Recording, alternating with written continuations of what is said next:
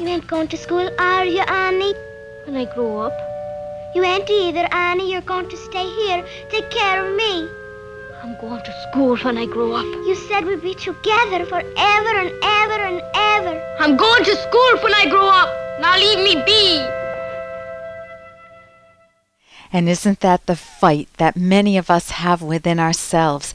You want to you want to achieve something great in your life or you want to pursue your own goals and yet there's someone in your life who's telling you that you have to sacrifice, that you have to do for them, or that you should do for other people, or that it's anybody else but yourself. And you feel selfish doing the thing that you want to do, even though you're not stepping on anyone else. This is from the miracle worker. And going to school isn't stepping on anybody else, but that idea of the guilt that you would feel this is an unearned guilt, but the guilt that you would feel from pursuing your dreams.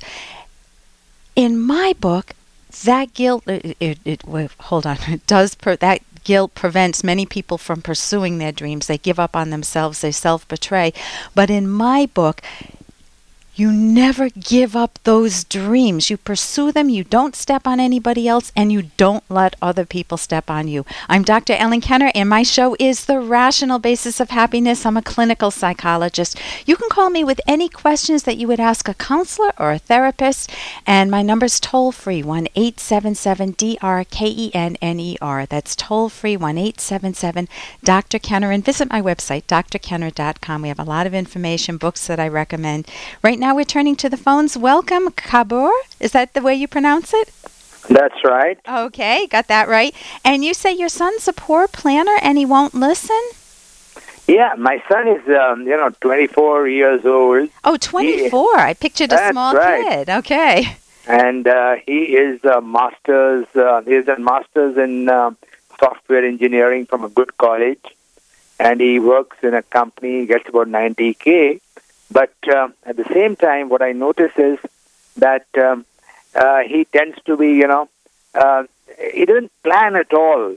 And he tends to, you know, because he doesn't do planning, he tends to do a lot of rework.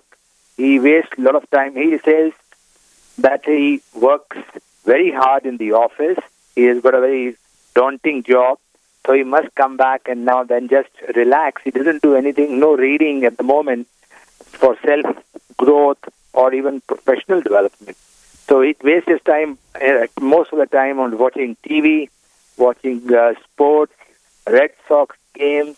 Okay. Really, you know, there are a lot of people, Kabur, who are listening to you right now and say, well, my husband watches TV and sports and Red Sox games. What's wrong with that?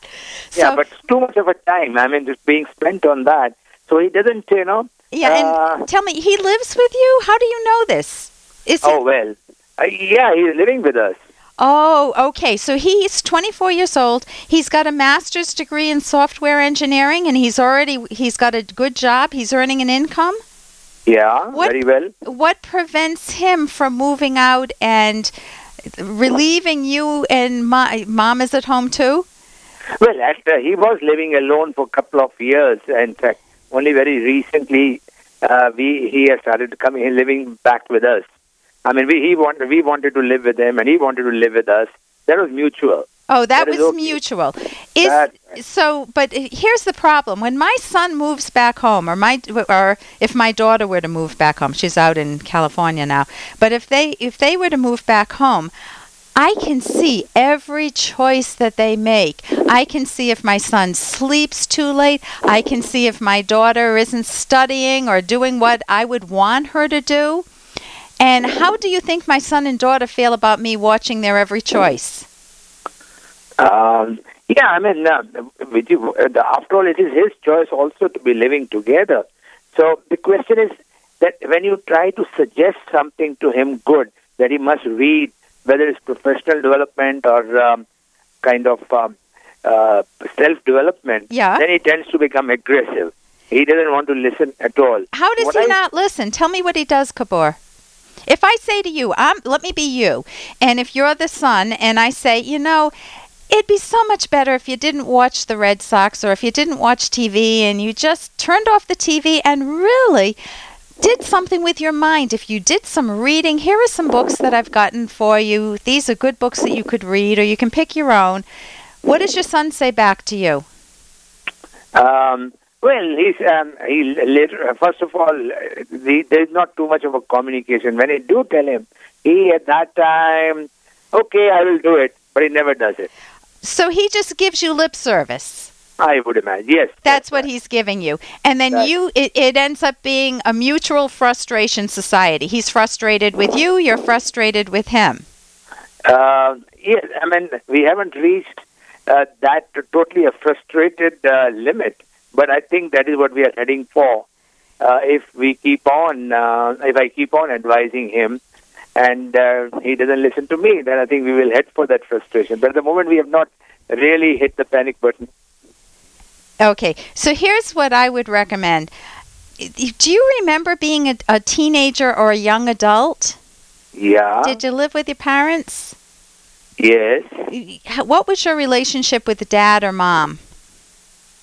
Uh, they were kind of um, uh, okay in the sense that um, there was not too much of interference at all. So they gave you some freedom. Yes.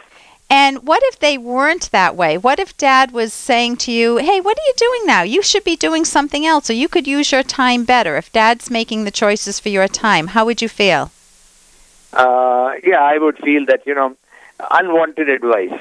You'd, yes, that's exactly it. So here, as parents, it's so difficult because we would love our child to maximize their learning potential, to use their time well. We would feel we would feel that swell of pride inside. But our kids, what our kids want most at that, especially at that age, is to experience their own choice making, to make independent choices, even mistakes, even poorer choices that they learn from. I know I used to be disorganized and I'm much more organized now and I still can work on my organization.